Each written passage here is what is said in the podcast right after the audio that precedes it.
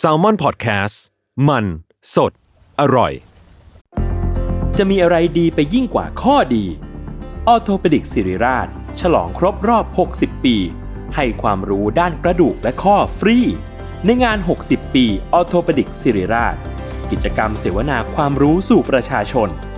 ยกขบวนแพทย์แนวหน้ามาโชว์เคสเทคโนโลยี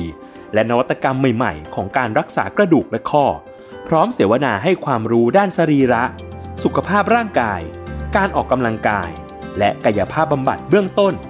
แถมด้วยเวิร์กช็อป คอนเสิร์ตจากศิลปินนักแสดง และของรางวัลอีกเพียบ ตั้งแต่วันที่ 13 ถึง 17 พฤษภาคม 2567 ณ โถงอาคาร 100 ปี สมเด็จพระศรีนครินทร์ โรงพยาบาลสิริราช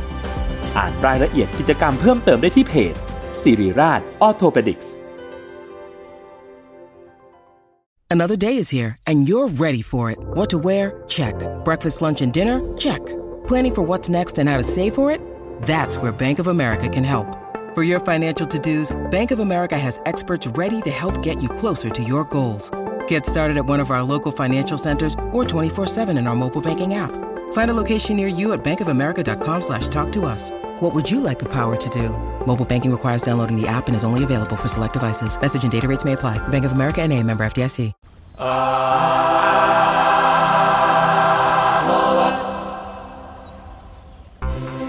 ครับ สวัสดีครับ ขอต้อนรับเข้าสู่รายการอาร์ตพูดครับ เรื่องศิลปะน่าสนใจจนเราไม่อยากเก็บไว้คนเดียวครับผม รายการที่จะมาเล่าเรื่องศิลปะนะครับในหลากหลายแง่มุมครับตามความสนใจของพวกเรา 3 คนครับผมพวกผมครับ จุนจากสมัครมาแคสครับ ต้นกล้าแซมมอนแลบครับ นี่แซมมอนเฮาครับ ครับ ก็หลังจากที่ไม่ได้อัดสต็อกมา 2 อาทิตย์ เพราะว่าทีเคมันคิวทอง อ่า ขอโทษด้วยครับ ไม่ไหวเลยนะ อ่า พี่ผู้ชายช่วยด้วยครับ ก็เลยไอ้ช่วงเวลาที่แบบไม่ได้อัดมา2อาทิตย์ก็ไม่ค่อยชินกันนะเพราะปกติเราจะอัดทุกวันทุกวันศุกร์อะไรอย่างเลย นั่นน่ะสิ เออ ก็เลยถึงเวลาแห่งการขุดสคริปต์เก่าผมมาใช้ อ่ะโอเค เพราะว่า ตรง รอบนี้เป็นตาของทีเค ๆ ครับ ก็เอาจริงๆเนาะก็คือ พี่เม้งคุณจุนเนี่ยคิดว่าผมจะพูดเรื่องศิลปินท่านหนึ่งอ่ะมามานานหลายอีพีแล้ว อ่า แล้วผมก็เปลี่ยนไปเปลี่ยนมาเพราะเจอเรื่องน่าสนใจมาพูดแทน ลี เรื่ ลา อยๆดีลาดีลา นั่นก็คือ ศิลปินระดับโลกคนนี้ทุกคนรู้จักแหละครับบ๊อบลอสนั่นเอง อ่า ซึ่งบ๊อบบรอดเนี่ยเขาเป็นใครมาจากไหนครับ ผมต้องถามสิว่าคุณรู้จักเขาไหมอ่า ต้องรู้จักอยู่ แล้ว เป็นแบบ อ่า ภาพในวัยเด็กปะ ภาพในหัวคุณคืออะไรบ๊อบลอส เขาเป็นจริงๆเขามีความมีมนะการดังของเขาขึ้นมาในยุคเนี้ย เออ มั จริง มีมันมีความมีมปะแต่เราพยายามนึกอยู่ว่าตอนเด็กจริงๆเราเคยผ่านตาเขาไหมวะ ผมว่าที่เราสำหรับผมที่เห็นจริง ๆ ก็คือมีมเลยแล้วก็ ใช่ไห ไป ม ตามดูแล้วก็อ๋อมันเป็นเขาเป็นเขาก็เป็นคนนี้เหรอแล้วก็แบบไปดูเอาไปวาดรูปเขาคือคนที่แบบมาวาดรูปนี่เหรอแต่แบบไม่เคยดูเลยเนื้อหาเขาเลยแบบหมายถึงว่าไม่เคยเห็น เนื้อหาตอนแบบดูเปิดทีวีเจออะไรเงี้ยไม่ไม่มีเลยนะส่วนใหญ่ก็เป็นมีมอะไรเงี้ย คือตอนเด็กๆผมเคยดูแต่ไม่รู้ว่าได้ดูในอะไรนะใน อ่า ในเน็ตหรือในอะไรแต่แค่ภาพจำผมคือศิลปินคนหนึ่งที่ทรงผมเอกลักษณ์เนาะแล้วก็ อืม วาดรูปเร็วชิบหาย แล้วทำตัวเหมือนง่าย แต่จริงๆ ไม่ค่อยง่าย แล้วก็ ประ มี มาณนั้น สาวสาวประกอบแบบ อ่า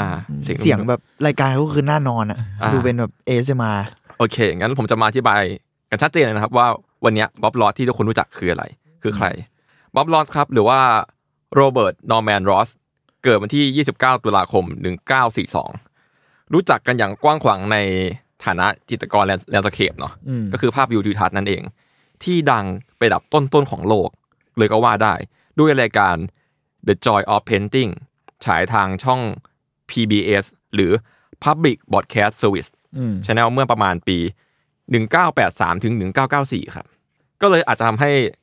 บางคนไม่ทันเนาะเพราะว่าก็ค่อนข้าง ก่อน เก่า ผมเกิดอีก ใช่ แต่เขา ใช่ ก็ดูอยู่นานนะ อยู่นาน เก้ปีป่ะถ้านับ แปดสามเก้าสี่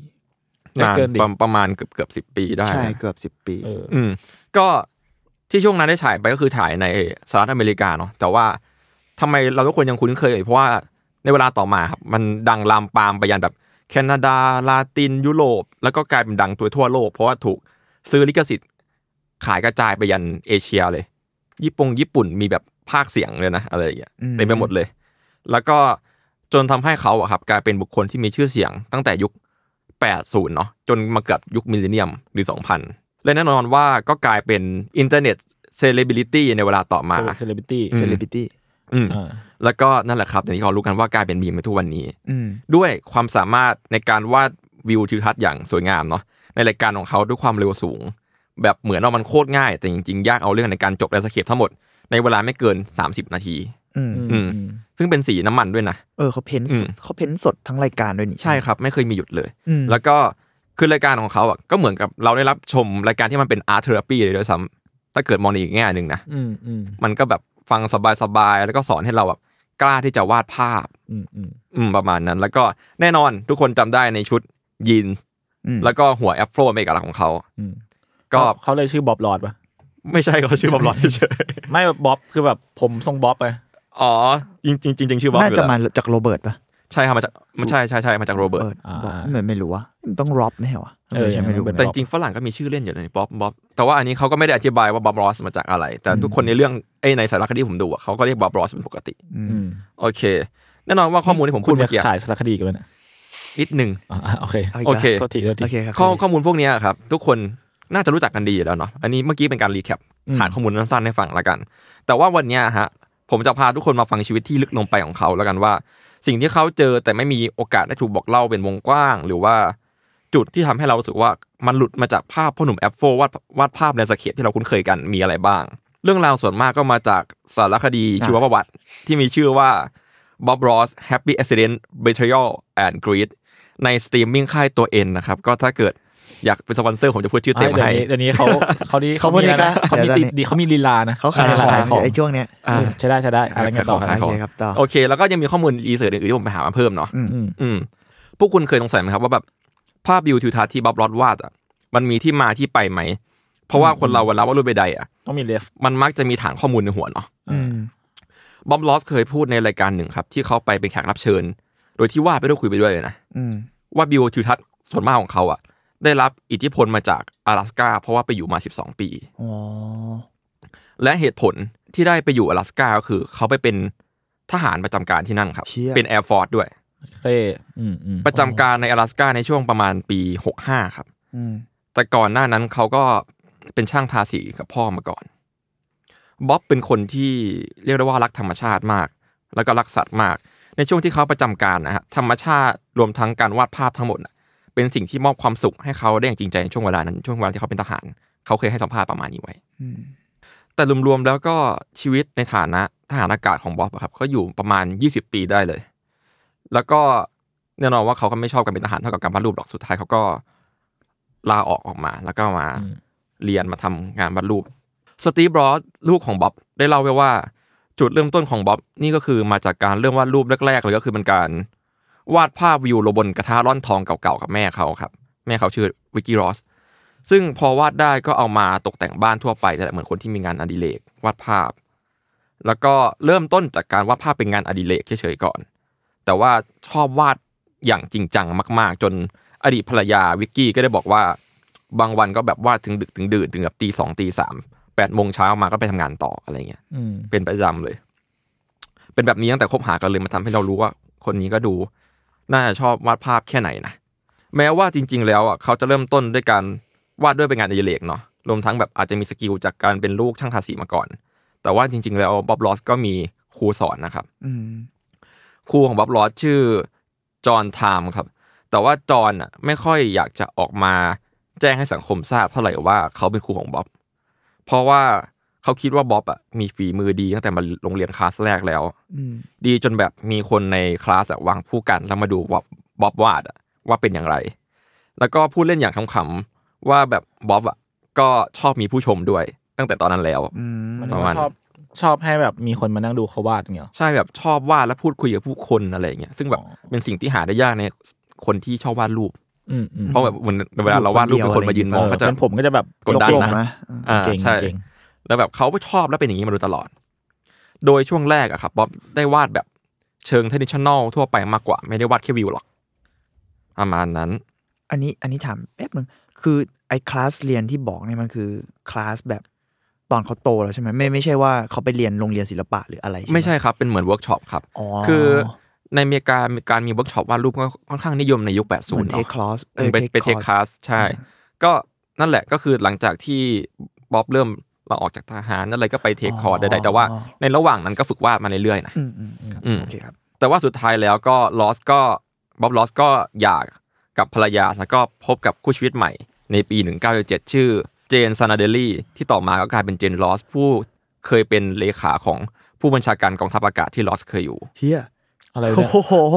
ไปไกลเหมือนกัน จ นะ ริงๆชีวิตเขาก็ใช้ได้อยู่ อ่า เอ่อแล้วก็เจนนี่เองฮะที่จะกลายเป็นคู่ชีวิตจนมาสุดท้าย แล้วก็เป็นผู้จัดการดูแลงาน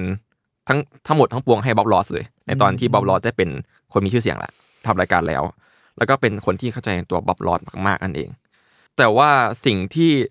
ทำให้บ๊อบลอสอะกลายเป็นบ๊อบลอสที่เรารู้จักกันนะก็คือการที่บ๊อบลอสอะได้รู้จักกับเทคนิคที่เรียกว่าเวทออนเวท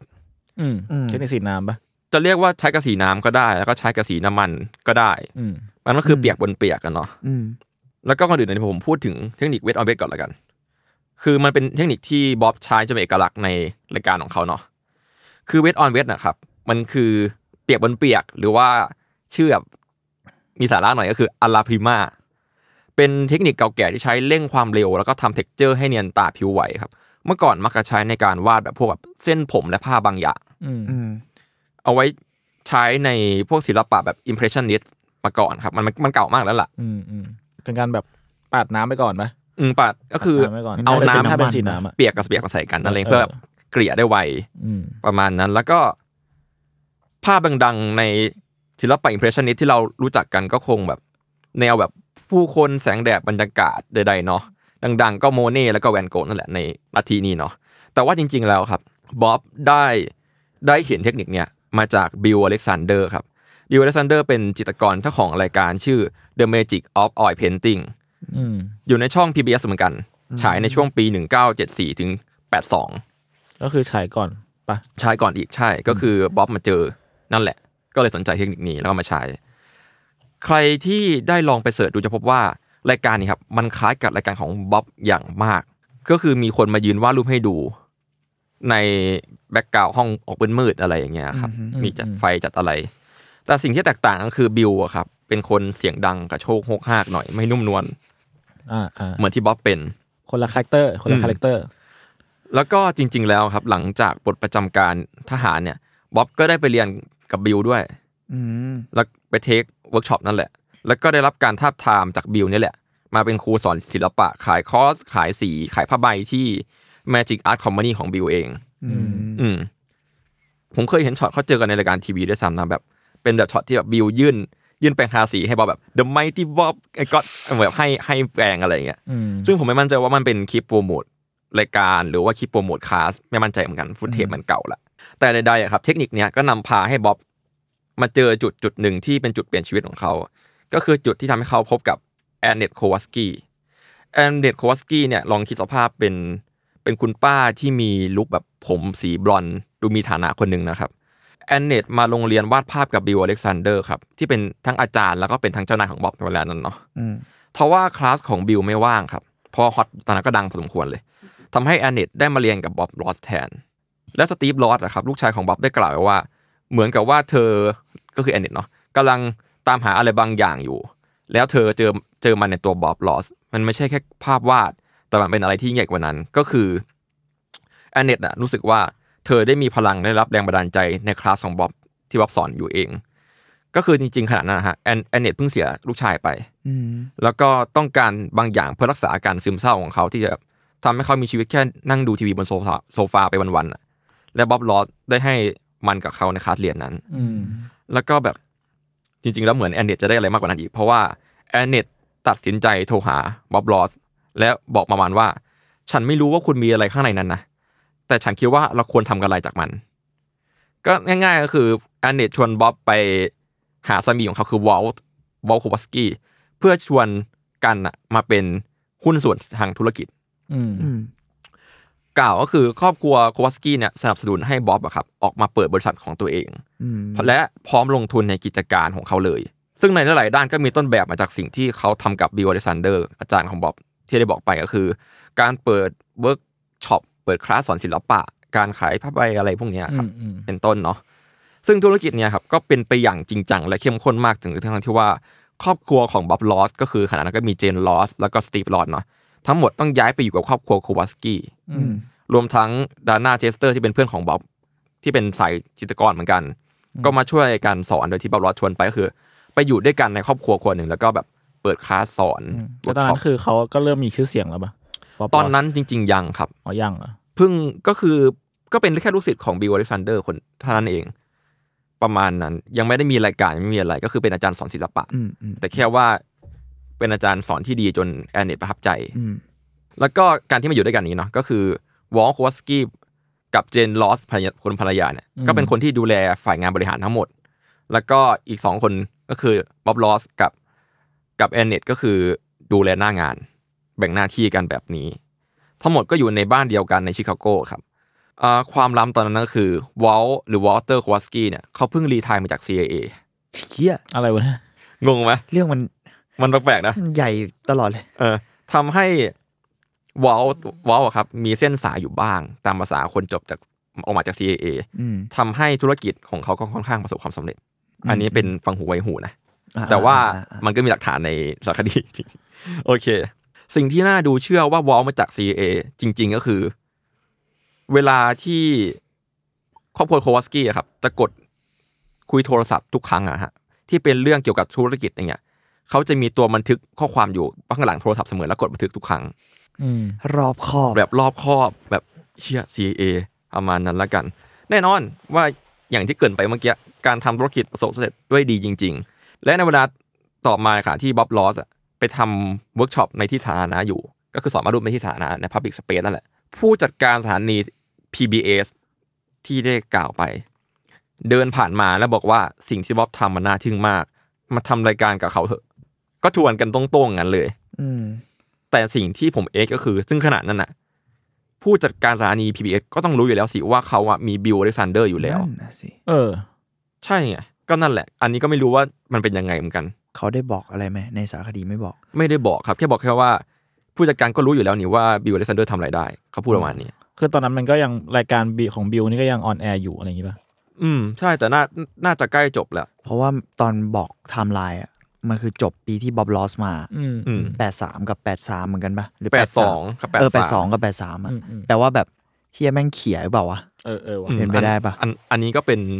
ทฤษฎีสมคบคิดแล้วกันว่าลองคิดกันดู แน่นอนว่าครอบครัวโควอสกี้เห็นด้วยครับ อยู่แล้ว อยู่แล้วอยู่แล้วมันนี่อะแต่ว่านั่นแหละมันเป็นวิธีที่ทำทำให้คนสนใจ แล้วก็นำคนมาสู่การเรียนเวิร์กช็อปของบริษัทพวกเขาไง อืมอืมเอออ่ะมันเป็นการขายของอย่างหนึ่ง เป็น เป็นช่อง เป็น ทางการขาย marketing ของอย่างหนึ่ง บ๊อบเป็นโปรดักต์อ่ะ ใช่บ๊อบเป็น product ในในแง่หนึ่งอืม ใช่ มันอาจจะดูเป็นจุดเริ่มต้นเล็กๆนะ แบบดูไม่ยั่งยืนนะแค่แบบเป็นครูสอนสอนวาดรูปในทีวีอ่ะแล้วก็ดึงคนมาเรียนเวิร์กช็อปแต่เอาไปเอามานั่นแหละมันกลายเป็นยั่งยืนไปเพราะอย่างที่เรารู้ว่ารายการเขาประสบความสำเร็จอย่างมาก อย่างที่ เก้า เรารู้ ปี กัน ป่ะเก้าปี ใช่ ยาวมากเลยนะสำหรับรายการรายการหนึ่งเลย ใช่ คือจุดเริ่มต้นนะครับ ก็มาจากแบบลองอัดรายการในบ้านเล็กๆ หลังหนึ่งที่ต่อมากลายเป็นสตูดิโอชื่อ VIPN Studio อยู่ในมันชีอินเดนาแล้วก็ถ่ายทำในห้องรับแขกครับ นั่นคือสาเหตุว่าทำไมถึงมีบ้านม่านสีดำปิดไว้ทุกคลิป เพราะว่าเหตุผลหลักคือ ต้องการที่จะปิดเตาผิงไว้ เฮีย อืม โลไฟล์สัตว์ โลไฟล์มาก แล้วก็แน่นอนว่าอุปกรณ์ตัดต่อก็อยู่ในครัว อะไร โห ไม่เอาอะไรเลยนะ มันมันมันคือช่วงที่ถ่ายไพลอตนั่นแหละเออ อ๋ออ๋อ แต่ว่าช่วงหลังก็จะอัปเกรดทีหลังเนาะ แต่ว่านั่นแหละช่วงแรกเป็นอย่างนั้นหมดเลย โอ้ นั่นทำให้รายการ The Joy of Painting ได้เริ่มถ่ายไพลอตอีพิโซดในปี 1983 แล้วก็ถ่ายทำสามโชว์ในวันเดียว ถือว่าหนักเอาเรื่อง หนักนะ ห ห นั นั ก กมาก ว่าด นะ รูปสามรูปในวันเดียวอะหนัก แล้ว นะ เป็นสีน้ำมันอ่ะ เออ ใช่ มันแบบ ำอะ มันใช้มันใช้พลังนะ แล้วคือเขาต้องพยายามวาดรูปภายใน 28 นาทีให้จบ คือรายการมัน 30 นาที อืม แต่ 2 นาทีก็เกริ่น แล้วก็ตัดจบไง เพราะฉะนั้นแล้วเขาต้องวาดจบภายใน 28 นาทีเลย นี่ถือว่ายากแล้วนะ แต่มันยังมีดีเทลอื่นๆอีกเว้ย เช่นแบบ ต้องหันจานสีเข้ามุมกล้องอะไรอย่างเงี้ย หรือแบบมีคนเตือนว่าแบบคุณเหลือเวลาเท่าไหร่ ก็กดดันแล้ว ยังไม่นับว่าแบบอุบัติเหตุในการวาดเช่นอยู่ดีๆแบบภาพวาดตัวอย่างหลุดจากขาตั้งกลางทางก็เคยเกิดขึ้น อ่าฟัก แต่ผมว่ามันยากมากเลยนะแบบรู้สึกว่าพอมันเป็นยี่สิบแปดนาทีแล้วเป็นแค่การวาดรูปอย่างเดียว มันยากที่จะดึงให้คนแบบ ใช่ ดู ใช่ ช่องนั้น มันนาน ให้ นะเว้ย จนจบอ่ะเอออ ม เกือบครึ่งชั่วโมงมันนานนะ เพราะ การ เพราะมันไม่เหมือนแบบสมัยนี้มันแบบมีแบบอะไรอะมีทำแลบอะไรอย่างเงี้ย อืม นี่แม่งแบบโห ตั้งกล้องเลยอ่ะใช่แล้วแบบ อย่างที่ผมพูดเมื่อกี้เนาะว่า ภาพวาดตัวอย่างหลุดจากขาตั้งกลางทางก็คือ ช่วงแรกอะครับเขาจะมีรูปรูปตัวอย่างที่วาดไว้แล้วอะ อืม ตั้งอยู่นอกเฟรมเว้ย อืม อืม แต่ใดๆก็ตามก็ตามที่แบบเกิดขึ้นอะมันทำให้บ๊อบอะวาดรูปเก่งขึ้นเรื่อยๆแทบไปทุกอีพีอะไรอย่างเงี้ย อืม เพราะว่าโอ้โหก็เวลา การ manage ทุกอย่างเนาะมันทำให้บอสเก่งขึ้นจริง อันนี้ก็คือมันอาจเป็นเทปใช่ป่ะ ๆ ใช่ เออมันไม่ใช่สดนะอย่างน้อยมันก็คงแก้ไขได้ ก็ บ้าง เป็นเทปใช่ อืม ก็นั่นแหละจนแล้วจนรอดก็คือทำให้เกิดซีซั่นหนึ่งในปีเดียวกันเลย ก็คือขายไพลอตผ่านเลยอะไรอย่างเงี้ อื ย ม แล้วก็ คุณบิ ยิ ว ง ก็ลาก่อย ยิงยาวมาจนถึงซีซั่นที่ 31 ในปี 1994 เฮีย 31ซีซั่น โดยซีซั่นหนึ่งมีประมาณ 13 ตอนครับ รวมๆก็คือรายการนี้รายการเดียวอ่ะมีทั้งหมด 403 เอพิโซด เชีย เท่ากับว่าประมาณปีละสามซีซั่นอะไรอย่างงี้ เพราะมันเกือบเกือบเก้าเก้าปีสิบปีเลย ใช่ก็เรียกได้ว่ามีทุกฤดู อืม วาดไม่เคยหยุดนั่นเอง มันมันฮิตตั้งแต่ตอนนั้นเลยใช่ไหมเท่าที่ดูโอเคมันอยู่ได้นานแหละแต่หมายถึงว่ามันฮิตขนาดนั้นเหรอเราเราไม่รู้ มันแค่เท่าที่ผมดูคือมันค่อยๆฮิตขึ้นเรื่อย อ๋อ ๆ ก็เก็บฐานผู้ชมแหละ แต่ ก็ อืม เออแต่ เรียก พูดว่าไงดี ยากประมาณหนึ่งแบบหมายถึงว่าไอตอนนั้นแม่งมีความแบบ มันจะมีคนสักกี่คนมันจะมานั่งจ้องดูสิ่งนี้ตั้งครึ่งชั่วโมงอะ แต่ เอา มันก็น่าแปลก แต่เอาจริง กับ ๆ การ เออ ที่ เอ มัอมันอยู่นเลย ได้ น่าแปลกอะเลยแบบ เอาจริงๆ มันยู่ได้ คือ ขนาดนั้น ถ้าเกิดวัดในซีซั่นในไทยนะ ดังแบบดังมาก อืม ๆ คือมีแฟนคลับจากทั่วทุกมุมโลกอะ อืม ประมาณนั้นเลยเรียกว่าเป็นปรากฏการณ์อายุ80 เหมือนกัน ก็แปลว่าเขาอาจจะมาดูแค่บอบบ๊อบลอสแล้วอะหมายถึงว่าเขาอาจจะไม่ดูเพื่อแบบ practice หรืออะไร ก็ ก็ได้ ก็แล้วแต่แล้วแต่ชอบ อืม ก็คืออ่ะเอย่างนี้แล้วกัน ในซีซั่นแรกอะครับบ๊อบอะยังใส่แว่นตาอยู่เลยนะ ยังแบบคาแรคเตอร์ไม่จัดมากเว้ย อืม แล้วก็เริ่มมาถอดแว่นตาออกเอาซีซั่นสองแล้วก็เริ่มชำนาญขึ้นเริ่มแบบคล่องขึ้นอ่ะนับจากซีซั่นนั้น แล้วก็มีวิธีสังเกตด้วยเว้ยว่าแบบใกล้หมดเวลาแล้วยังคือบ๊อบลอสอ่ะจะเริ่มเติมต้นไม้ใหญ่ๆเข้าไปลงไปในรูปเว้ย ให้มันเต็ม เออมันเป็ ให้ น มันเต็ม แย่ ภาพให้มันเต็มภาพ หนึ่งในท่าไม้ตายของเขาอ่ะเขาจะชอบ biggest is time for biggest tree อะไรประมาณเนี้ยอ่ะ เขายอมรับมันปะเขายอมรับปะ ยอมรับยอมรับ ยอมรับ เยี่ยมว่ะ ซึ่งบ๊อบก็เคยยอมรับและพูดในสิ่งนี้ในรายการตอนที่เวลาเหลือไม่หนึ่งไม่เกินหนึ่งนาทีในเทปหนึ่งเลยอะว่าแบบพูดอย่างนี้เลยนะ ตอนนี้เหลือเวลาอีกหนึ่งนาที โอเค พร้อมใหม่ นี่คือบททดสอบความกล้าครั้งใหญ่เลย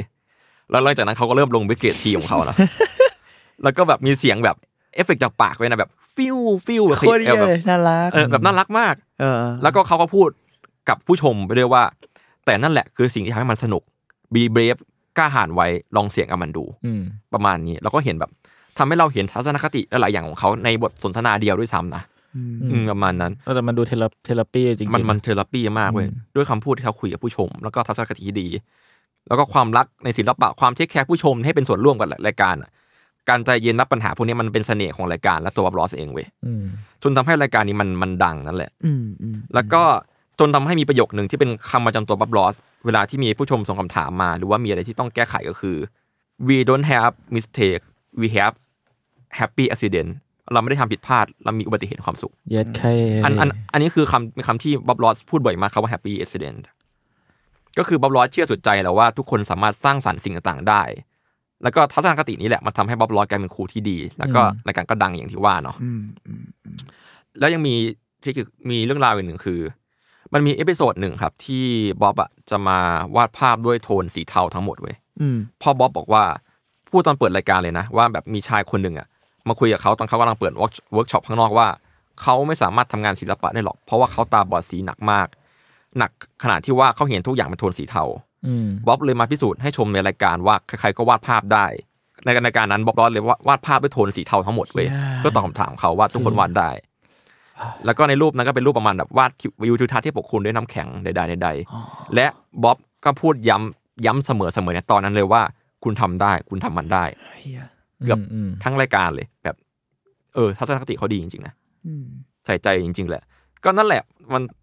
ทำทำไมคนยุคนั้นจะไม่รักบ๊อบลอดล่ะเขาเป็นอย่างเงี้ยแล้วก็สตีฟลอดลูกชายได้บอกไว้ว่า สิ่งที่เห็นบ๊อบเป็นในทีวีอะฮะมันค่อนข้างตรงกับบ๊อบในชีวิตจริงอย่างมากด้วย อืม ไม่ว่าจะเป็นเรื่องทัศนคติเรื่องธรรมชาติแล้วก็ทุกอย่างเลย แต่นั่นแหละทำไมถึงมีคำว่าค่อนข้าง เพราะจริง ๆ แล้วบ๊อบก็ทำการแสดงอยู่เช่นกัน อืม คุณคิดว่าบ๊อบทำอะไรที่เป็นการแสดง ยากจัง คาแรคเตอร์ปะผมว่า อืม อาจจะมีแบบส่วนที่แบบ มั บิ น ว ก็ต้อง ขึ้น มีอยู่แล้วแหละ หมายถึงว่าพอ เออ มันเป็นรายการอะแต่แต่ไม่รู้อ่ะ สิ่งที่คุณคุ้นเคยไงน้ำเสียง อ๋ออ่า อ๋อเหรอ น้ำเสียงนุ่มๆของเขาครับ เหรอเขาไม่ได้พูดอย่างนั้นใช่ไหม ไม่ได้พูดอย่างนั้นเหมือน ใคร ตอน มัน ที่ จะพูดอย่างนั้น ตอนที่ ทุกวัน เป็นคุณใช่ไหมเวลา ใช่ ที่คุณ ใช่ พูดก็แบบอ๋อสวัสดีครับ สวัสดีครับ เค ครับผม อะไรอย่างเงี้ยเออ พวกน้ำเสียงนุ่มๆ และรูปประโยคบางอย่างที่เขาพูดนะฮะ เสียงนุ่มๆน้ำเนิบพร้อมแบบประโยคผิวไหวสวยงามที่แทบจะเป็นแบบเรียกได้ว่าเป็น ASMR ยุคตั้งต้นอะ ใช่เอสมาจี เออ มันเป็นสิ่งที่วับลอสสร้างขึ้นมาครับ เพื่อเอนเตอร์เทนผู้ผู้ชม อืมอืม ยิ่งเก่งเลยอ่ะ อืม ออ เหตุผลหลักก็คือบอกบอกว่ารายการของบิวเ l ซันเดอร์พูดไม่ค่อยน่าฟังเว้ยคือบอกเราพูดอย่างนี้เลยบอกว่า รับมาจากรับบทเรียนมา เออคือเขาบอกว่าบิวอ่ะพูดรุนแรงไปกระโชกไปเอเนจิกไปอ่ะคึกคักเกินไปหน่อย อืม บ๊อบบอกว่าผู้ชมส่วนมากของเขาเป็นผู้หญิง อืม เขาก็เลยอยากลองทำให้มันแบบเชิงกระซิบกระซาบในรายการดูอะไรประมาณเนี้ย นี่มันสิทธิ์ล้มครูชัด อืม ๆสิทธิ์ล้มครู ซึ่งคำให้การก็ตรงกันเยอะเลยนะแบบไม่ว่าจะเป็นตัวแอนเนตเองหรือลูกหรือลูกอย่างสตีฟเองก็พูดเรื่องนี้หมดว่าแบบบ๊อบอ่ะพูดในรายการเหมือนคุยคุยกับผู้หญิงสองเราสองอ่ะ อ่าๆๆๆ รวมทั้งแบบมีความเซ็กซี่เล็ก ๆ อยู่ชามวิ่งชามวิ่งอยู่ในนั้นอะไรอย่างเงี้ยใครอยากพิสูจน์ว่าจริงแค่ไหนก็ลองไป อ่า ชมดูใน YouTube แล้วกันว่าจริงอย่างที่ผมพูดไหม อืม อ่า บุคบุคลิกเขาก็เป็นคนปกติใช่ไหมล่ะแบบอยู่ข้างนอกเลย ก็เป็นคนปกติก็เป็นคนใจดีทั่วไปแหละ อืมอืม แต่ไอ้เรื่องความแบบกระเสากระซาบนี่ก็ กระเสาก ระเสาเลยวะ ก็ไปลองฟังดูกันแล้วกัน แต่ที่แน่ๆฮะก็คือแฟนคลับสาวของบ๊อบก็เยอะขึ้นจริง ๆ หลังจากนั้น ด้วยความที่บ๊อบเองก็เป็นคนมีเสน่ห์อยู่แล้ว ส่งผลอย่างคนรอบตัวเลย ประมาณนั้น แอติจูดแปดศูนย์ แล้ว แบบ แล้วผ ชาย ม เป็นใหญ่ ผมเขาของจริงไหม คุณคิดว่า เฮ้ย อย่า เรื่อง บอก จริงหรือจอจี้ครับ อย่าบอกนะว่า ไม่น่าใช่ผมว่าไม่น่าใช่ของจริง หรอเราหูไม่รู้ว่ะแต่แบงค์ไมล์โบลนเหมือนกันนะถ้าไม่ใช่ของจริง คำตอบก็คือจริงครึ่งไม่จริงครึ่ง เขาตอบ ไม่อะ ผมเหรอหรือ ผมจริง ๆบ๊อบร้อยเป็นคนผมตรงครับ อ๋อ แต่ว่าเขา ไปดัด ไปดัด อ๋อโอ อ๋อ เค สร้าง ทำ คาแรคเตอร์ ไม่แย่มากไม่แย่มาก แย่เข้าใจ ถ้าเป็นแบบอยู่ ถอด ถอดวิ วิ ก ก ออก มา มา ปุ๊บ ทำทำแฮร์เฟิร์มแล้วก็ต้องไปดัดทุกทุกสองถึงสามเดือนด้วย เพราะว่ารักษาคาแรคเตอร์ไว้ อ่าอ่า และเป็นสิ่งที่ดาร์กที่ว่าสตีฟลูกชายเคยบอกไว้ว่าบ๊อบลอสจริงๆแล้วเป็นคนที่รักทรงผมมากและชอบทำทรงผมใหม่ๆเสมออ อ่า แต่ว่านั่นแหละพอมาทำรายการนี้ เปลี่ยนไม่ได้ ก็เป็นเคิร์ดอะ เก้าปีเลยนะเว้ย โหดร้ายมาก นั่นแหละนั่นอะไปโบรอย่างหนึ่ง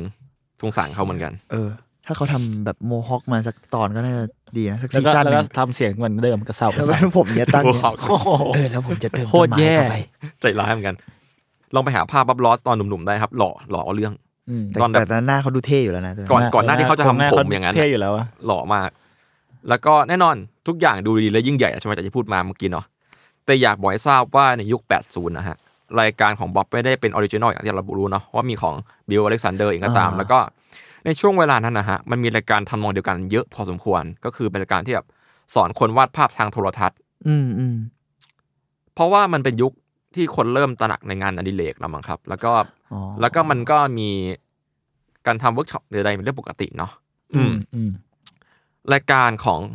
ครอบครัวเจนสกินก็เป็นอีกรายการหนึ่งที่ที่ดังในยุคนั้นครับ ก็คือเป็นแนวเหมือนรอบล้อเลย แต่ว่าเขาจะเน้นวาดภาพดอกไม้เป็นต้น แต่ละแต่ละรายการก็จะมีเสน่ห์ที่แตกต่างกัน อืมแต่ดูช่วงนั้นแบบรายการวาดรูปนี้ดูมีเยอะเหมืกั ค่อนข้างบูมเหมือนกัน อืม ก็คือใครสนใจแนวไหนก็เปิดชมมันเอง แล้วก็บ๊อบลอสก็รู้จักกับครอบครัวเจนกิลส์เหมือนกันอะไรอย่างนี้แต่นั่นแหละอย่างที่เราสัมผัสได้เลยว่ารายการของบ๊อบดังที่สุด มดีนะหมายถึงว่า ไม่รู้ว่าเดี๋ยวนี้มันยังเป็นอย่างนั้นไหมอ่ะผมผมไม่รู้เหมือนกันเนาะ เออผมก็อยากรู้ว่าเดี๋ยวนี้มันยังมีรายการสอนศิลปะใน เออ ที มัน วีอยู่ไหม มันน่ารักนะหมายถึงว่ารายการแบบ มัน เนี้ย อาจจะแบบแค่เปลี่ยนแพลตฟอร์มมาอยู่ใน YouTube เลย อื มั้ง ม อ๋อก็จริง ก็จริงนะ มาออนไลน์มา ใน อะคไรวามทรงจำผมจำได้แค่อาร์ตแอคแท็ก เฮ้ย ผมรัก ชออามบาก แอคแท็กมาก อ่ะผมเลยอ่ะ มันก็เลยชื่อรายการนี้ยังไงล่ะอ่ะไม่ใช่ อ่ะก็นิดนึง อ่าโอเคบ๊อบกลายเป็นศิลปินที่เรารู้จักกันมากๆอะดังสุดๆเนาะมีตอนนี้ก็คือบ๊อบอะมีแฟนคลับทุกเพศทุกวัยอะเนาะ อืม ดังในระดับที่แบบมีคนถือภาพมาขอให้บ๊อบเซ็นให้แบบเป็นดาราเลยอะไรอย่างเงี้ย อืมอืม รายการรายการของบ๊อบก็ออนแอร์ไปหลายประเทศเรียกได้ว่าเขาเป็นรายการศิลปะที่ประสบความสำเร็จที่สุดในทุกวันนี้เนาะ อืม แล้วก็เขาก็ไปออกตัวไปออกตามรายการทีวีโชว์ต่างๆ มากมายเลย โชว์ตัวในงานต่างๆ ก็มี หรืออย่างที่เราคุ้นเคยแบบเขาเคยทำโลโก้ให้ MTV ด้วยที่เป็นคลิปแบบ มันคือ MTV อ่ะมันมัน อ๋อ มันจะชอบมีคลิปแบ นึ บ กออกละ เอาคนมาเล่นกับโลโก้ตัวเองอ่ะเหมือนอดอลโซวิมอ่ะอ่าก็มีเวอร์ชันหนึ่งของบับลอสเหมือนกัน หรือการออกหนังสือเองก็ตาม ทุกอย่างไปได้ด้วยดีหมด และนั่นแหละมันถึงจุดที่เรียกว่าบริษัทบ๊อบลอสอินส์เติบโตถึงขีดสุด เพราะว่าตอนนี้ครับไม่ได้มีแค่คลาสสอนแล้ว แต่มียันสีผ้าใบผู้กันยี่ห้อบ๊อบซอดเอง เชี่ย ที่ร่วมกับเวเบอร์ จริงเหรอ อืม เวเบอร์เป็นคนสร้างให้เว้ย เคร ภายใต้การบริหารของครอบครัวโควาสกี้เช่นเดิม ผู้กันก็คือเอาผมบอบลอยมาทำ เออไม่ไม่ โอ้โห รอเล่น ม้วน ที่ผ ดี ม เลย เจอรูปเขาแล้วด้วย หน้าอย่างเท่ไปไหนแล้ววะ โอเคครับ ต่อโทษที สตีฟเคยบอกไว้ว่า ถ้าถามบ๊อบว่าสีหลอดราคาหลอดเท่าไหร่ ขายไปกี่ชุดแล้ว เขาคงไม่รู้เรื่องนี้เลย ยกเว้นเรื่องคุณภาพสีบ๊อบลอสดูละเอียดมาก ม เพื่อให้สีของเขามีคุณภาพที่เหมาะสมเนาะแล้วก็สามารถใช้กับเทคนิคเวทออนเวทของเขา เขาไม่ยอมปล่อยให้แบบของไม่ดีออกไปอ่ะแล้วก็เป็นคนที่ขวางหลายๆอย่างในการทำโปรเจกต์นี้ด้วย อืม อืม ก็ชื่อเสียงเขาอะเนาะ อืมอืม อืมแต่นั่นแน่นอนว่า ครอบครัวโควาสกี้เริ่มเห็นผลประโยชน์ทางธุรกิจเพื่อผลกำไรที่มากขึ้นครับ จึงทำให้มีการทะเลาะกันทางโทรศัพท์หลายครั้ง อืม อ่าอ่า และสิ่งที่บ๊อบอยากทำก็คือสอนผู้คนอยู่แล้วอะแต่ตอนเนี้ยบ๊อบต้องทำแบบพ่วงเรื่องการขายของ ธุรกิจเนาะ อ่าร วมทั้งผลกำไร และการกดดันทางธุรกิจด้วย อืม มันทำให้หลังจากนั้นอะหลายๆอย่างเริ่มแย่ลงครับ อ๋อ แซด มีหน้าทำไมสารคดีผมมีคำว่ากรีดอยู่ในนั้น ใช่ กช่รีว ด งนี้ อะไรนะ กรีดที่แบบว่าความโลภเลย ใช่ สารคดีของ อืม คุณบ๊อบรอด รวมทั้งเรื่องที่บ๊อบพบว่าเจนภรรยาของตัวเองครับ เป็นมะเร็งก็ใช่ด้วย โอ้แซด คือบ๊อบเสียใจหนักมากกับสิ่งที่เกิดขึ้นเนาะ สตีฟได้กล่าวไว้ว่าน่าจะเป็นแค่ครั้งที่สองในชีวิตที่เขาเห็นพ่อตัวเองอะร้องไห้หนักมากอะทั้งแบบลงไปนอนกอดท่าทารกแล้วร้องไห้อะ อืมอืม เพราะว่าหลังจากที่พบว่าภรรยาเป็นมะเร็งได้ไม่นาน ภรรยาเขาก็เสียชีวิต อ่า อืม ในขณะนั้นก็บ๊อบก็ได้แบ่งปันเรื่องราวกับผู้ชม แล้วก็ได้รับจดหมายเป็นกำลังใจให้มากมายในรายการ แล้วก็ได้มีมีซีซั่นหนึ่งครับ ขึ้นหน้าจอโชว์เลยว่าซีซั่นนี้ อุทิศให้กับความทรงจำของภรรยาของบ๊อบลอส เจนแอลรอสเลยอะทั้งซีซั่นเลย อืม ก็สื่อได้ว่าบ๊อบก็รักภรรยาคนนี้ของเขามากๆนั่นเอง แล้วก็การเสียชีวิตของเจนลอสนะครับ กระทบชีวิตบ๊อบมากจริง ๆ แม้แต่ในประโยคที่เขาพูดกับผู้ชมเองในรายการ เช่น บอกพูดประมาณนี้นะ บางครั้งเมื่อคุณอารมณ์ไม่ดี ภาพวาดมักจะมืดลง เพราะภาพวาดสะท้อนอารมณ์ของคุณ บางครั้งคุณก็ไม่รู้ตัวด้วยซ้ำมันเกิดขึ้นได้ ถ้าลงสีสว่างลงบนสีสว่างมันไม่ได้อะไร ถ้าลงสีมืดลงบนสีมืดคุณก็ไม่ได้อะไรเหมือนกัน นั่นแหละมันเหมือนกับชีวิต นานๆทีคุณต้องเศร้าบ้าง จะได้รู้ความจะได้รู้เมื่อความสุขมาถึง และผมรอช่วงเวลาแห่งความสุขอยู่นะ อันนี้คือพูดในช่วงที่แบบหลังจากเสียไปแล้วพอพูดในรายการอะไรอย่างเงี้ย แซด อืมอืม อืม ประโยคนี้ผมได้ยินครั้งแรกผมก็เอาเรื่องเหมือนกันนะ แล้วก็ประมาณสองสามอาทิตย์หลังจากที่เจนลอสตายอะครับบ๊อบก็พบว่าตัวเองเป็นมะเร็งต่อมน้ำเหลืองชนิดนอนเจอกิน โอ้ย ซึ่งคาดเดาว่าอาการโรคมะเร็งต่อมน้ำเหลืองเนี่ย มันอาจมาจากเทคนิคเวทออนเวทของบ๊อบเองครับ อ๋อ จริงเหรอมันเกี่ยวกันเหรอ เพราะเทคนิคเนี้ยครับต้องใช้ทินเนอร์นิดหน่อยในการ อ๋อ ผสม เชี่ย เพื่อเร่งสปีดความเร็ว แล้วก็แทบทุกตอนเลยครับบ๊อบจะแบบสลัดแปรงหลังจุ่มทินเนอร์เพื่อทำให้แปรงหมาดๆแบบเร็วๆอ่ะสแปรงอ่ะตีกับ อืมอืม กรอบเหล็กข้างล่างอะไรเงี้ยอย่างรวดเร็วรุนแรงเลยเพราะว่าต้องเร่งเวลาวาดไง อืม มันทำให้ทินเนอร์น่าจะฟุ้งไปทั้งตัว อืม น่าจะฟุ้งเต็มห้องอะเพราะมันมองไม่เห็นอยู่แล้วเนาะแล้วก็น่าจะลอยเข้าไปในจมูกของบ๊อบก็เป็นได้ อืม อั แล้ น ว นี้ เขา คือ ก็อยู่กับมาสิ่งนี้ เก้า ตั้ง ปีอ่ะ ม สิบเกือบสิบปี ใช่แล้วก็วาดเยอะด้วย ก็อันนี้เป็นสิ่งที่สันนิษฐานกัน แต่คิดว่าก็เป็นไปได้ เป็นไปได้เป็นไปได้ อืม แต่สิ่งที่บ๊อบลอสตัดสินใจตอนที่ตัวเองเข้าใกล้ความตายสุดก็คือ ถ้าเขาเหลือเวลาอีกไม่นาน เขาจะทำเท่าที่เขาทำได้เว้ยบ๊อบกลับเข้าสู่โหมดปั่นงานอย่างแท้จริง อืม ทำใจเร็วมาก แล้วก็เขาต้องการให้แบบวันวันๆหนึ่งอะครับ ถ่ายทำขั้นต่ำสามตอนขึ้นไป เฮีย เยอะ เยอะได้ยิ่งดี อันนั้นเดี๋ยวนะ อันนี้คือเขา หลังจากที่เขาพบว่าตัวเองเป็นมะเร็งแล้วอะ เขาต้องหมายถึงว่าเขารักษาตัวเองไปด้วยป่ะหรือเขาดอนแคร์ละ ในสารคดีไม่ได้บอกไว้แต่คาดว่ารักษาเพราะว่ามันถ่ายทำมาได้หลายเอพิโซดหลังจากนั้นอยู่อะ อืม น่าจะพยายามอยู่ อืมนั่นแหละ ถ่ายทำวันหนึ่งก็สามตอนขึ้นไปก็คือซัดเต็มที่เลยเนาะแล้วก็ซีซั่นท้ายๆอะครับเขาก็เริ่มมีอาการจากโรคมะเร็งร่วมแหละ แต่เขาก็ทำให้ดีสุดเท่าที่เขาจะทำได้ครับ แล้วก็เขาอะยังเก็บข่าวที่เขาเป็นมะเร็งไว้เป็นอย่างดีเว้ย อืมอืม มีคนรอบตัวไม่กี่คนเท่านั้นที่รู้ครับ ในช่วงแรกๆบ๊อบไม่ได้บอกทีมงานด้วยซ้ำเพราะว่ากลัวผลผลเรื่องพวกเนี้ยจะกระทบกับทุกคน อืม อื อืม ม และสุดท้ายบ๊อบก็ได้บอกลาขอบคุณผู้ชม แล้วก็ทีมงานทุกคนในการจบรายการ The Joy of Painting ในซีซั่นที่ 31 ในปี 1994 อืม ก็คือยังไม่เสียชีวิตนะแต่ก็คือจบรายการลง ผู้ชมรู้ไหมหมายถึงว่าทีเคบอกว่าเขามีพูด เอ้ยเขามีพูดบางอย่างในรายการอะแต่ว่า เขาไม่ได้บอก มันแค่อิมพลายอ่ะ มัน ห แค่ ยถึ อิ ง น ว่ พายครับ มันแค่เป็นการบ่นทางอารมณ์ไม่เฉยแต่ว่า อืมไม่ได้บอกออฟฟิเชียลอะไรเลยใช่ไหม ไม่บอกเลยคนที่รู้มีแค่ทีมงานบางคนเท่านั้น อืม โห อืมแล้วก็จบรายการลงไปแบบงง อืม ๆ อะไรอย่างเงี้ยในในช่วงที่ดังมาก ๆแล้ว อืม ในช่วงเวลาที่เศร้าแบบนี้เนาะก็มี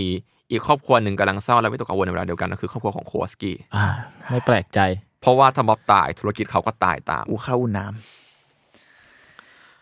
ก็ ำแสบ ก็มีหลาย ๆ อย่างครับที่แอนเนตโคลสกี้ทำในขณะนั้นก็คือ การมาของรายการ Bob Ross Presents The Joy of Painting Flower ในปี 1994 ก็คือเป็นรายการที่แอนเนตเป็นคนสอนวาดซะเอง อืม ในคลิปแรก ๆ ก็จะแบบมีบ๊อบรอสมาแนะนำแอนเนตแล้วก็ปล่อยให้แอนเนตสอนไป แล้วก็รายการนี้ก็เน้นหนักไปที่วาดดอกไม้ ก็คือนั่นแหละ Joy of Painting Flower เนาะแต่มันก็มีดราม่าด้วย เช่น หนังสือสอนวาดภาพดอกไม้ของแอนเนตที่ออกมาพร้อมกับรายการนะฮะ เนื้อหาคำแพทเทิร์นต่างๆ แทบจะเหมือนกับของครอบครัวเจอสกินที่บ๊อบรู้จักที่ผมพูดตอนแรกไปเลย กล่าวว่าเหมือนแทบจะลอกหนังสือสอนของของอีกรายการหนึ่งมาเลยอะ อืม เหมือนมากๆ รวมทั้งโปรดักที่ออกมา เช่น ผู้การขนแบดเจอร์สลับวาดดอกไม้ที่ครอบครัวเจอกินได้ทำกับเวเบอร์เอง อืม ได้ถูกระระงับลายโปรดักต์ลายเนี้ยด้วยเหตุผลทางสิ่งแวดล้อมเว้ยแต่ อืม ทว่าทายดิ ผู้การจากบ๊อบจากรอสบัตอ่ะก็ออกผู้การแบดเจอร์ในเวลาต่อมาเว้ย อืม อะไรอย่างเงี้ย เราเรางงว่า เดี๋ยวนะ ตอนนี้มันมี ตอนนี้มันมีข ใค อ รง บ๊อบ คล้าย ใช่ปะ ใครนะ มันมีของบ๊อบเอง กับ อ่า โควัลสกี้ ก็ก็คือก็คืออย่างงี้ คือตอนนี้เนาะรายการของของบ๊อบมันกลายเป็น Joy of Painting Flower ที่โควสกี้เอเนโควสกี้มามาสอนวาดดอกไม้ใช่ไหม อ่าฮะ แล้วมันมีดราม่าที่ว่าหนังสือวาดภาพที่แอนเนตออกมาครับรายการเนี้ยออกมา เหมือนบ๊อบ มันไม่เหมือนม็อบเหมือนกับครอบครัวเจอกินที่สอนรายการที่เป็นรายการสอนวาดดอกไม้อะที่ผมพูดตอนแรก อ๋อ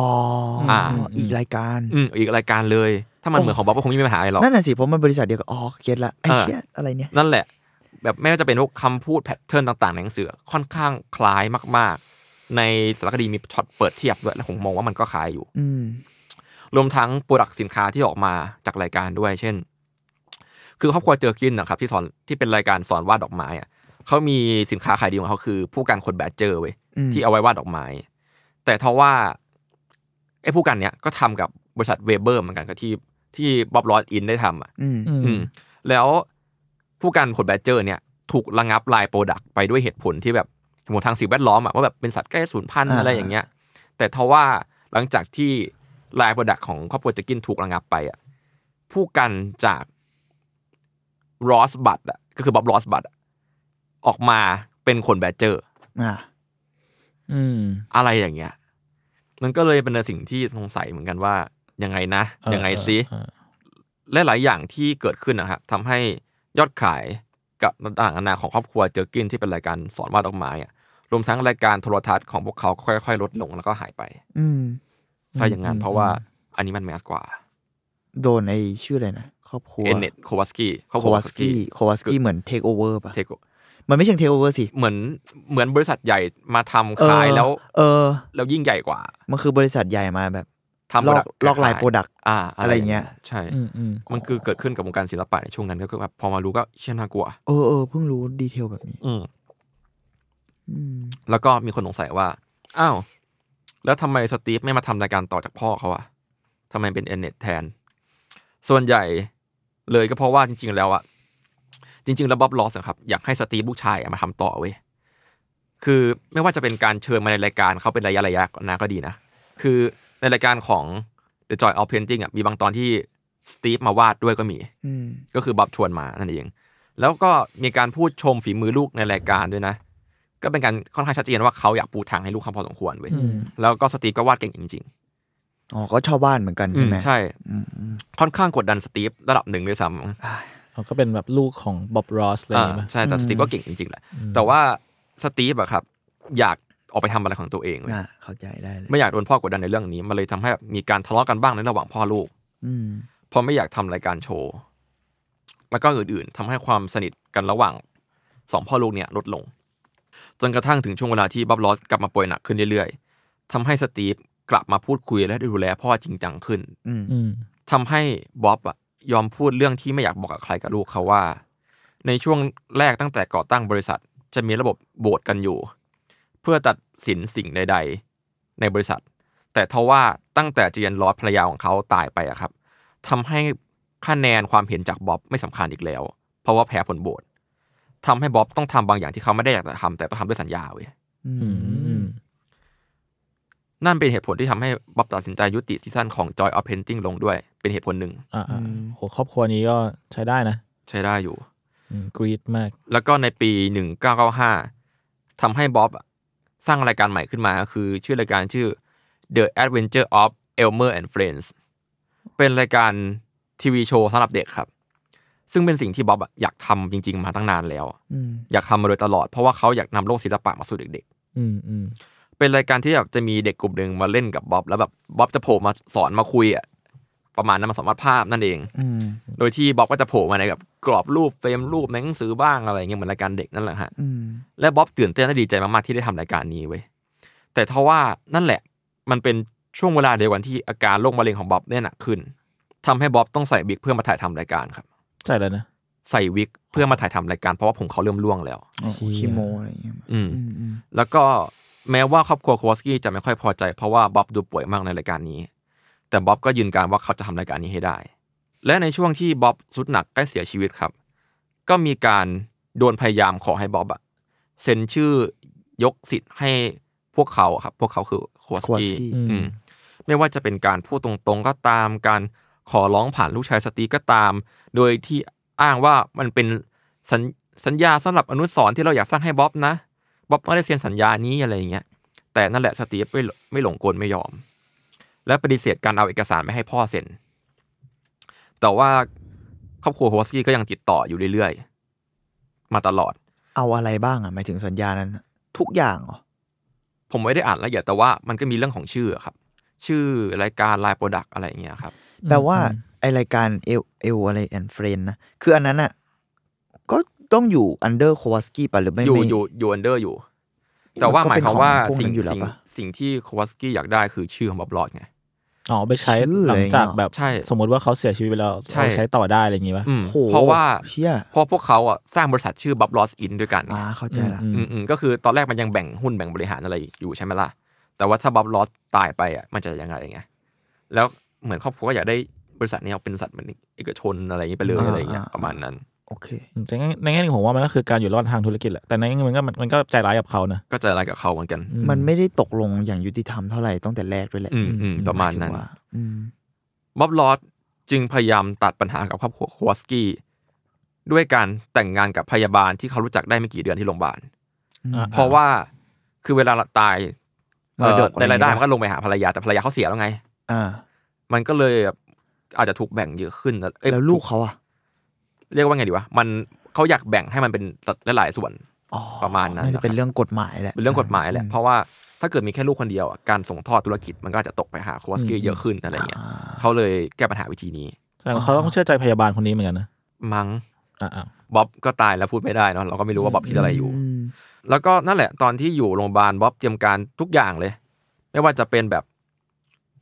ให้เตรียมการให้กับน้องชายของตัวเองก็คือจิมมี่คอกแล้วก็สตีฟลูกชายของตัวเองเช่นกัน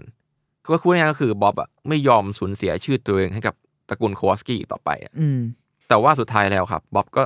ได้เสียชีวิตในวันที่ 4 กรกฎาคม 1995 อืม ประเด็นคือหลายๆคนไม่ค่อยรู้ว่าบ๊อบลอสตายไปแล้ว ๆอืม ใช่ก่อนก่อนหน้าแบบตอนนั้นที่เคทำสคริปต์หรืออะไรเรื่องเนี้ย อืม กูก็ยังนึกว่าเขามีชีวิตหรืออะไรอยู่หรือเปล่า แบบไม่ไม่รู้อ่ะ อืม อืมมันมาจากคำให้การของสตีฟลอสแล้วก็ดันนาเจสเตอร์ที่เป็นเพื่อนจิตรกรที่แบบเปิดเวิร์กช็อปร่วมกับบ๊อบเนาะ อ่า เขาบอกว่า ส่วนหนึ่งนั้นมาจากสิ่งที่ครอบครัวโควอสกี้ทำก็คือ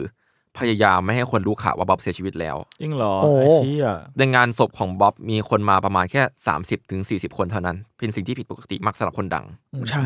จอห์นไทม์อาจารย์คนแรกของบ๊อบก็บอกก็บอกว่า มันรู้ว่าบ๊อบตายแล้วจากการอ่านอ่านข่าวในนิตยสารด้วยซ้ำอ่ะไม่ได้ไปงานศพไม่มีใครมาแจ้ง แล้วเหมือนจะไม่ใช่ข่าวที่แบบใหญ่มากมันปิ ใช่ ดปิดอะไรไว้อย่างเงี้ย ผ ปะ มผมดูภาพในนิตยสารที่ขึ้นแล้ว มันเป็นคอลัมน์เล็ก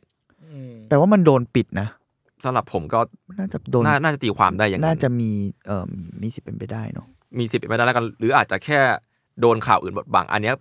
ขอติต่างแล้วกันลอง อ่ พิจารณา พูด ดู ยากพูดยากครับ อืมสตีฟได้กล่าวไว้ว่า ทุกวันเนี้ยเขายังต้องคอยบอกบางคนด้วยซ้ำอยู่เลยว่าพ่อเขาได้ตายไปนานแล้ว อืม อืม ประมาณนั้น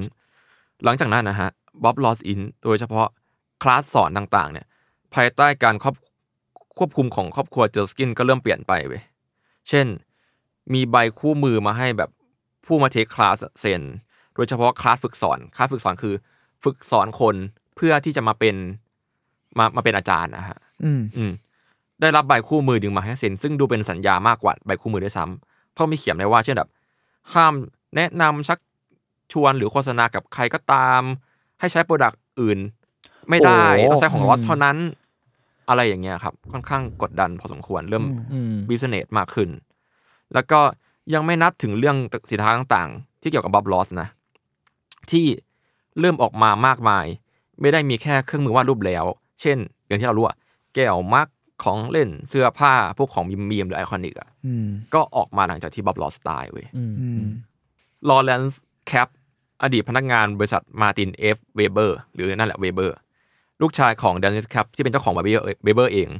ได้ตัดสินใจครับ ให้สัญญาของบริษัทที่มีต่อการทำลายโปรดักต์ของบ๊อบลอสเช่นแปลงและสีอะหมดสัญญาลงไม่ต่อสัญญาในปี 2016 เว้ย อืม เพราะว่า ส่วนหนึ่งของ เป็นเรื่องที่แบบโปรดักต์อ่ะมันมีนามสกุลของลอสอยู่ แต่ว่าผู้เป็นลูกอย่างสตีฟไม่ได้มีสิทธิ์ในเจ้าในชื่อของพ่อเขาอ่ะ อืม เออลอเรนซ์เลยเลยยกเลิกสัญญานี้ไม่ต่อสัญญานี้ในปีหนึ่งหกอืม สตีฟไม่ได้ผลประโยชน์อะไรเลยเหรอ ใช่ครับ เชี่ย แต่นั่นแหละก็คือลอเรนซ์ก็เลยช่วยไง ยกเลิกสัญญานี้ไป แล้วก็มีการฟ้องร้องกันเกิดขึ้น อืม แต่ทว่านั่นแหละมันทำให้มีเรื่องต่อในชั้นศาลเนาะโดยทางฝั่งครอบครัวคอสกี้ก็คือเป็นคนฟ้องก่อน อืม แล้วก็นั่นก็ไม่ได้เป็นผลดีกับสตีฟด้วย คือลอเรนซ์ได้บอกในบทสัมภาษณ์ว่าบริษัทบ๊อบลอสอินเนี่ยหนึ่งปีหลังจากที่บ๊อบจากไปครับ ได้ฟ้องหมดเลย ทั้งลินดาลอสภรรยาคนที่สามของบ๊อบลอสที่เป็นภรรยที่เป็นพยาบาลนะฮะ อืม รวมทั้งจิมมี่คอกผู้เป็นน้องชายของบ๊อบลอสนั่นเอง โดยการฟ้องทั้งแบบพยายามเอาทั้งภาพวาดและสีของต่างๆ เช่น จานสีแปลงที่บ๊อบใช้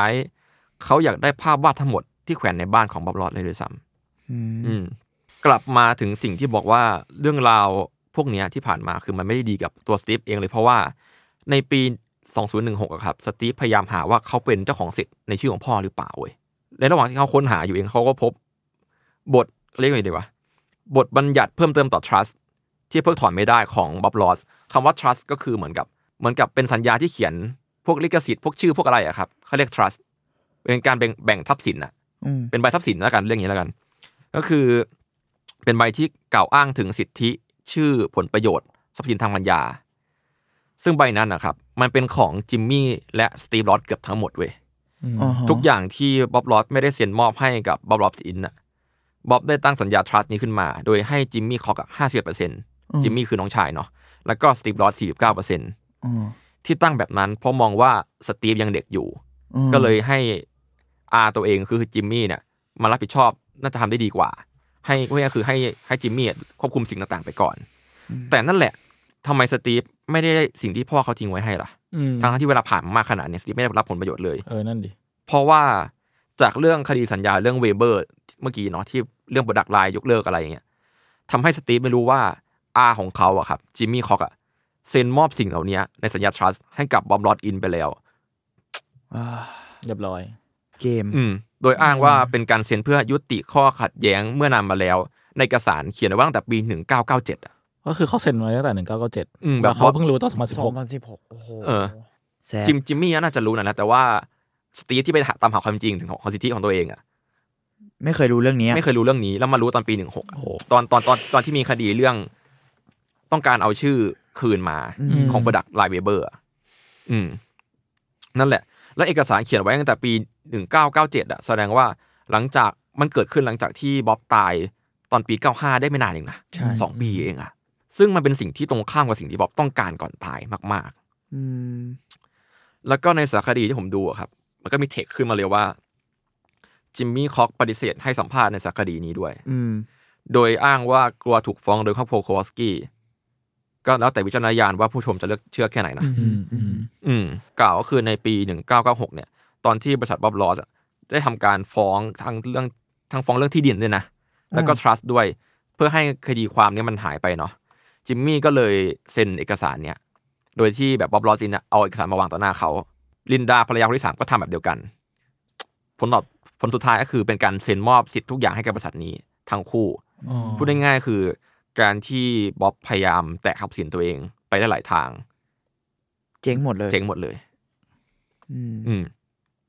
และแน่นอนว่าสารคดีเนี่ยครับครอบครัวโควาสกี้ก็ไปเสียการให้สัมภาษณ์ในสารคดีเช่นกัน อืม อืม จะอย่างไรก็ตามนะ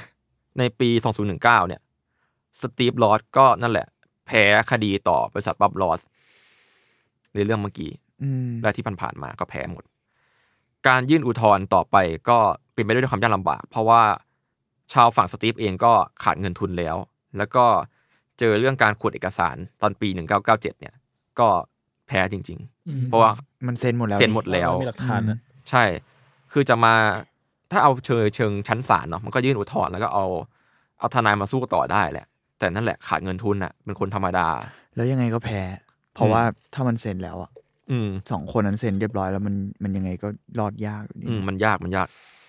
ทำให้ตอนเนี้ยครับ บริษัทบ๊อบลอดอ่ะผูกขาดสิทธิทั้งหมดในชื่อของบ๊อบลอดและลักษณะที่คล้ายเคียงกันไปแล้วเว้ยอืมทำให้สตีฟไม่เคยได้รับผลกำไรเลยจนถึงทุกวันนี้ อืม หลังจากเรื่องคดีจบ สตีฟก็เลยกลับไปอยู่ที่ฟลอริดาครับ ไปอยู่อย่างสันโดษ แต่ว่าด้วยการติดต่อจากเดนนาเจสเตอร์คนผู้ที่เป็นเพื่อนกับพ่อของตัวเอง อืม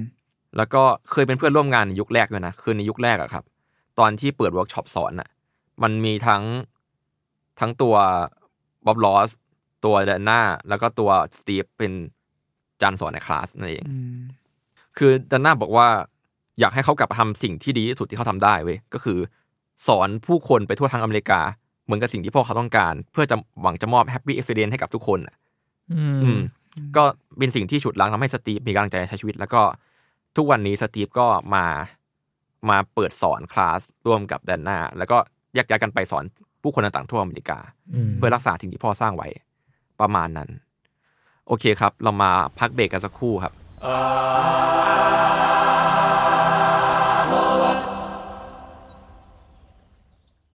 When you need mealtime inspiration, it's worth shopping Kroger, where you'll find over 30,000 mouthwatering choices that excite your inner foodie. And no matter what tasty choice you make, you'll enjoy our everyday low prices, plus extra ways to save, like digital coupons worth over $600 each week. You can also save up to $1 off per gallon at the pump with fuel points. More savings and more inspiring flavors make shopping Kroger worth it every time. Kroger, fresh for everyone. Fuel restrictions apply.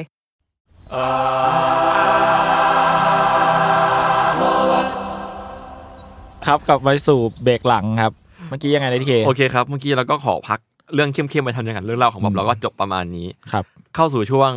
รู้ก็ได้ไม่รู้ก็ดีกับบ๊อบลอดแล้วกันครับ เป็นฟันแฟกที่ผม อ่า เพิ่งสร้างช่วงใหม่ขึ้นมาเมื่อกี้เอง อ่าโอเค มันจะมีมันจะมีช่วงนี้ต่อต่อไปเรื่อยๆหรือเปล่า เฉพาะเทปเนี้แหละครับ อ๋อ อะไรวะ โอเค ก็ มีเรื่องราวหลายอย่าง เช่น จริง ๆบ๊อบลอสอะครับ เป็นคนที่ไม่ได้สมบูรณ์ทางร่างกายขนาดนั้นเว้ยจริง ๆ แล้วบ๊อบลอสอะเขามีนิ้วหายเป็นนิ้วหนึ่ง จริงมะเนี่ย เชี่ย เออคือ คือนอกนอกจากที่เรื่องราวที่แบบเขาสู้ตัวเองด้วยกันใส่วิกวิกที่ถ่ายทำถ่ายทำรายการในช่วงท้ายแล้วอะ อืม จริงๆบ๊อบลอสอะเป็นคนที่เหมือนนิ้วนิ้วนิ้วชี้ข้างซ้ายครับ หายไปประมาณครึ่งข้อ อืม เชี่ยไม่เคยโอ้โหแต่เราก็ไม่สังเกต อืม อยู่แล้วแหละ ใช่ แต่ มันภาพมันแตกเลยเนาะแต่คือนั่นแหละ นิ้วนั้นเขาหายไปเว้ยแล้วแบบ คาดว่าเป็นอุบัติเหตุอวัยเด็ก อืม แต่นั่นคือก็ไม่ให้เอฟเฟกต์การวาดรูปเขาเลยอะ อ่า อันนี้ก็เป็นฟันแพ็กเล็กๆ แล้วก็รายการ Joy of Painting อะครับ คือปกติแล้วอะเอ่อซีซั่นหนึ่งอาจจะถ่ายจบภายในสองวันด้วยซ้ อืม ำอืม ในช่วงหลังๆนะ โหอัดอยู่นะ อัดอัดอัดหนักเลย ซีซั่นหนึ่งสองวัน เขาได้นอนไหมเนี่ยไม่น่าเขาไม่น่าได้นอนนะ สิบสามตอนนะ โอ้ ม เชี่ยเถื่อนมากเลย อืมประมาณนั้น แล้วก็ช่วงแรกเนาะบ๊อบจะทำการบ้านด้วยการวาดภาพตัวอย่างมาก่อนเว้ยก่อนที่จะมาวาดภาพจริง อืม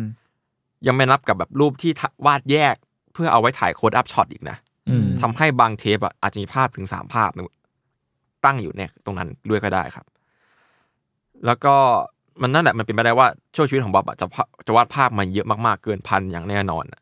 แล้วก็ช่วงหลังๆเองครับบ๊อบจะเอาภาพวาดที่เป็นวาดภาพกันบ้านอะออกไปแล้ว ไม่ใช้แล้ว แล้วก็ใช้การจดจำเพื่อมาวาดแทน เพื่อให้วาดได้อย่างไม่มีสะดุด แล้วก็อาจจะเพราะว่าฝีมือบ๊อบร้อนไปถึงขั้นนั้นแล้ว อืมอืม ประมาณนั้น และอีกแฟกต์หนึ่งก็คือ แม้รายการนี้จะดังแค่ไหนก็ตามบ๊อบดอตไม่ได้รับรายได้ขนาดนั้น เพราะว่าเป็นช่องทีวีสาธารณะเรียกว่าแทบจะฟรี อืม ฮะแทบจะ เอ่อ ฟรีเลยเหรอ บางสื่อเขียนข่าวไว้เลยว่า he never made any money from his show อ๋อแบบหมายถึงว่าจาก จากโชว์นี้อย่างเดียว อืมอืมมันเป็นทีวีสาธารณะแหละก็แบบรายได้หลักๆของบับลอสก็คือมาจากการที่ตะเวนเปิดคาร์ดเวิร์กช็อปโปรดักสีอุปกรณ์ต่างๆนานารวมทั้งการขายงานศิลปะภายใต้เครือบับลอสอินเป็นหลัก อืม อืม อ๋อโหเรื่องก็ดาร์กอยู่ดีอะ ก็กระดาษ ฟั อยู่ แฟ ดี กต์นี่ ฟันเป็น โอค ฟันแฟกที่ไม่ฟันเท่าไหร่ โอเค แซด จริงๆฟันแฟกก็คือเรื่องบผมบับลอสของจริงไหมไงแต่พูดไปแล้ว อ่าใช่ใช่ โอเค ผมขอโทษ อันอันนั้นมีฟันอยู่เดียวที่เหลือไม่ค่อยฟันละแล้วก็สุดท้ายก็คือบ๊อบลอสนะครับ มีชื่อเสียที่ล่ำลือกันคืองานของบ๊อบลอสครับ มีโอกาสปลอมสูงมาก อืม ยังไง คือ นะ คืองานของบ๊อบลอสอะมีโอกาสที่เราไปซื้อ เป็ ข้านง ข น อ อง ก ปลอม อาจจะเป็นของปลอมสูงมาก มีมีแอนเนตคอกี้ได้แสดงฝีมือด้วยกันบอกว่าเขาเป็นคนเดียวที่สามารถตรวจสอบงานแท้ของบ๊อบลอสได้ด้วยซ้ำแต่ทว่าเพื่อนของบ๊อบอะครับ อย่างดันน่าเจสเตอร์บอกว่าสิ่งเนี้ยมันมันไม่บูมันบูชิด เพราะว่ายังไงล่ะลองวิเคราะห์กันดูนะครับ ผมเห็นด้วยนะที่ว่างานของบ๊อบลอสอะของปลอมเยอะ ใช่ เพราะว่างานของ ค บ๊อบลอส พิสูจ อะ น์ มันเป็นสิ่งที่ง่ายเนาะ อื มันแบบมันเป็นภาพวาดแลนด์สเคปอะครับ โดยเทคนิคเวทออนเวทซึ่งเป็นเรียกง่ายว่าเอกลักษณ์มันก็ไม่ค่อยมีเนาะพูดแบบใจร้ายหน่อย แต่มันก็เป็น traditional ไง ก็ถูกต้องแล้ว แล้วก็นักวาดภาพปลอมๆเก่งๆเนี่ยสามารถทำได้แน่ๆครับ สิ่งเดียวที่ยืนยันภาพวาดของบ๊อบลอสว่าเป็นของจริงก็คือลายเซ็นของบ๊อบลอสแต่ลายเซ็นของบ๊อบลอสปลอมง่ายมาก อ้าว เป็นก็เขียนว่าบ๊อบลอสเลยครับไม่ได้ไม่ได้เป็นลายเซ็นนะครับ โอเค เขียนว่าบ๊อบลอสด้วยสีแดง เข้าใจได้ อืมทำให้นั่นแหละเดินเพื่อนๆก็มองว่า คนที่จะมาตรวจสอบว่างานไหนเป็นงานจริงอ่ะมันตรวจยากมากเว้ยของปลอมก็น่าจะเยอะ อืม ประมาณนั้นครับ ก็คือปลอมได้ชิวๆแหละ โอเค จริง ๆแล้วครับสารคดีที่ผมดูมาก็คือ Bob Ross Happy Accident Betrayal and Greed เนาะ อืม ยังมีดีเทลอีกมากที่ผมยังไม่ได้พูดถึงนะ อืม เช่นแบบรสนิยมของเขานิสัยน่ารักน่ารักของบ๊อบลอดเช่น ชอบรถซิ่งอะไรอย่างเงี้ยเอ่อความสัมพันธ์แปลกๆระหว่างบ๊อบกับแอนเนตควอสกี้ก็ดี ที่เป็นทฤษฎีสมคบคิดนะ แล้วก็ขั้นตอนของการอัดถ่ายทำรายการ รวมทั้งแนวคิดต่างๆ ของบ๊อบอีกมากมายก็มีมากมายในสารคดีนี้นะ อยากให้ไปลองตามดูกันแล้วกัน แล้วก็อาจจะได้แรงบันดาลใจหลายๆอย่าง ในสารคดีนี้ก็ได้ เพราะว่าบ๊อบลอดแบบมีคำพูดดีๆเยอะมากนะสารคดีนี้ แต่ว่าจริงๆก็คือมันมีข้อสังเกตหนึ่งเว้ยก็คือ มันมีสารคดีอื่นด้วย ที่เป็นสารคดีของบ๊อบลอดเองในช่องบ๊อบลอดอินใน YouTube อ๋อ แล้วเนื้อหาของสารคดีอะครับ มันค่อนข้างจะตรงกันข้ามกับสิ่งที่สารคดีเน็ตฟิกพูดพอสมควร อืม ก็เข้าใจได้แล้วเข้าใจได้นะ ก็คือมันเป็นสารคดีที่เน้นเล่าประวัติบ๊อบเลยเว้ยแล้วก็พูดเกี่ยวกับครอบครอบครัวโควอสกี้เป็นส่วนใหญ่ อืม ในฐานะแบบเพื่อนแล้วก็หุ้นส่วนธุรกิจ แล้วก็พูดถึงสตีฟน้อยมาก พูดประมาณว่าแบบมีลูกชายแล้วก็ลูกชายไม่ได้สนใจในการทำรายการต่อจากพ่อประมาณนั้นพูดแค่นั้นเองผมไปดูมาแล้ว ก็แล้วแต่ผู้ชมจะเลือกจะเชื่อถือนะว่าอะไรจริงไม่จริงเนาะ อืมอื อื ม ม สามารถไปดูสารคดีทั้งคู่ได้ ลองศึกษาดูว่าอยากเชื่ออะไรนะฮะ ก็ ผม เวทเวทเอา อืมผมทำหน้าที่แค่เล่าอีกมุมมองให้ฟังให้เฉยแล้วกัน อืม แล้วก็ตอนเนี้ยฮะเดดฟลิกอ่ะเคยมีสารคดีของบับลอนหนึ่งชื่อ Beauty is Everywhere เมื่อนานมาแล้ว พูดชื่อเขามา ไม่เป็นไร ไม่เป็นไรหรอก ให้สปอนเข้าแล้ว เออ หน้อ แต่ว่านั่นแหละเผื่อพูดไปแล้วแต่ว่านั่นแหละตอนนี้สารคดีนั้นมันหายไปแล้วเว้ยแล้วก็มีสารคดีแล้วก็มีสารคดี ไอเนี่ย เอามากแท รีด น มาแทน อืมอืม ก็เลยคิดว่า มันมีอะไรหรือเปล่าวะ แต่แต่คุณยังไม่ได้ดูอันแรกใช่ปะ อัน ที่ มันมันนานแล้วผมดูไม่ทันเว้ย อ่าอ่า เออ แต่นั่นแหละมันมาเหตุผลอะไรที่เน็ตฟิกเอาสารคดีออกแล้วสารคดีตัวเก่าออกแล้วเอาอันนี้มาแทนอ่ะ อืมอืม ผมก็ไม่ทราบได้ ก็แล้วแต่วิจารณญาณแต่ละท่านละกัน อืมอืมอืม อืม และตอนนี้บ๊อบลอสอินก็มีโครงการทริบิวบ๊อบลอสเนี่ยนะ เหมือนแบบพยายามตั้งไอคอนิกต่อจากเขาอะครับ แบบ มีการจัดคลาสหาทำ YouTube หานักวาดเก่งๆ มาสอนวาดรูปในเทคนิคแบบบ๊อบลอสอะไรอย่างเงี้ย อืมอื อื ม ม แต่นั่นแหละ พอผมเห็นว่าแบบบ๊อบลอสอินทำการทริบิวบ๊อบลอสอ่ะ ผมก็สงสัยว่าถ้าต้องการจะทำอย่างนั้นทำไมไม่ให้ลูกของบ๊อบลอสอย่างสตีฟอะมามาทำรายการล่ะ อืม อืม ทั้งทั้งๆที่ลูกหรือว่าเพื่อนของบ๊อบลอดที่ทำเวิร์กช็อปด้วยกันน่ะ ก็ตระเวนสอนคนมากมาย เหมือนกับที่บ๊อบเคยทำอยู่แล้ว อืม ฝีมือก็ก็คุ้นเคยกันดีอะ อืม ทำไมไม่ใช้เขาล่ะ เพราะมันแค่แบบเกิดการแตกหักบางอย่างมัน อืมอืม แล้วแบบมันก็แค่เอาชื่อเขามาใช้ตลอด อืมผมเลยคิดว่า เรื่อย มันไอเรื่องสิ่งที่แตกหักกันในสารคดีอะอาจจะเป็นความจริงสูงก็ได้ ๆ ไง อืมอืม เพราะอันนี้เป็นข้อสังเกตที่ผมสังเกตในช anel เขาเนาะประมาณนี้แล้วกันครับ ก็ไปดูสารคดีหลายๆอันกันได้ครับ แล้วก็วิเคราะห์ดูว่า อยากจะเชื่อสิ่งไหนเนาะ อืมอืม อืมประมาณนั้นครับ อาร์ทเวิร์ดอีพีนี้ก็ประมาณนี้ครับ ติดตามฟังอาร์ทเวิร์ดได้นะครับ ทุกวันพฤหัสครับผม ทุกช่องทางของสมาร์ทพอดแคสต์ครับผมแต่วันนี้พวกเราผมสามคนครับลาไปก่อนครับผม สวัสดีครับ สวัสดี ครับ